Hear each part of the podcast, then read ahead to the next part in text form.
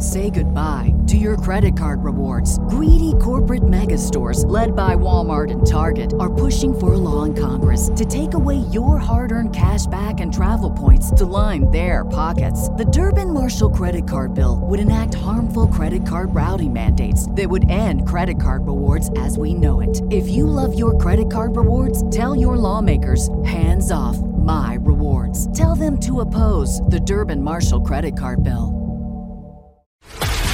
This is a News.com news flash.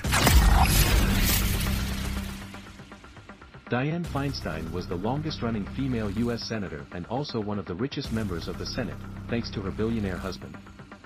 With that being the case, her husband's four children will be splitting the couple's humongous estate four ways, News.com has learned. As of May, Senator Feinstein's net worth was recorded as $69.4 million and she owes much of her wealth to her second husband, billionaire Richard Blum. While many other members of the Senate had to undergo financial struggles, with some even having to sleep in their offices to save on rent, Feinstein would ride to work from San Francisco aboard a Gulfstream G650 jet, which the New York Post values at an average of $61,815,000, pre-owned. Blum, who was a smart investor and the founder of Blum Capital Partners, passed away in 2022, and Feinstein's health also deteriorated rather publicly this year, which was followed by an ugly dispute among the couple's children regarding their inheritance.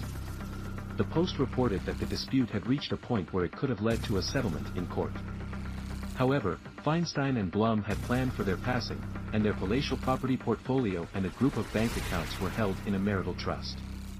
While Blum's own portfolio was held separately, Feinstein gained an annual income of $1 million from the trust set up to deal with his investments after his death.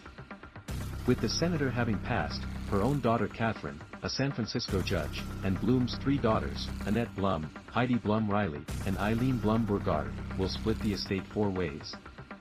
The estate includes the couple's home in San Francisco, a three-story 1917 Italianate mansion on the famed Lyon Steps. With landscaped gardens and stunning views over the bay, the mansion is valued at a whopping $21 million. Feinstein's D.C. home, a 1936 French Revival home in the tony American University Park neighborhood that she purchased along with the surrounding grounds in 2001 with $5.1 million and then fixed up, was not part of the marital trust, and hence, will likely be inherited by her daughter Catherine. The D.C. residence includes a pool house, guest house, and carriage house, and after fixing up, it is currently valued at $7.4 million.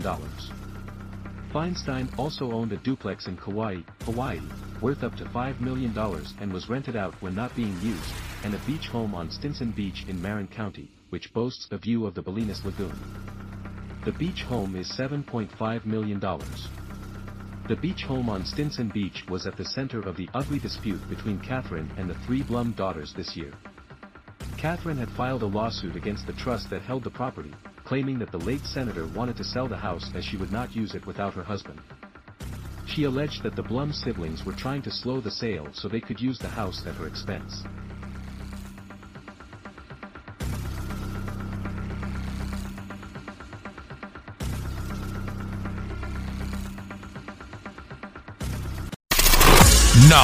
Knowledge.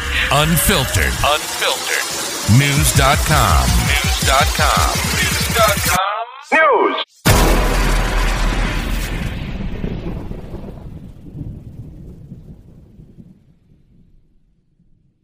Say goodbye to your credit card rewards. Greedy corporate mega stores, led by Walmart and Target, are pushing for a law in Congress to take away your hard-earned cash back and travel points to line their pockets. The Durbin Marshall credit card bill would enact harmful credit card routing mandates that would end credit card rewards as we know it. If you love your credit card rewards, tell your lawmakers, hands off my rewards. Tell them to oppose the Durbin Marshall credit card bill.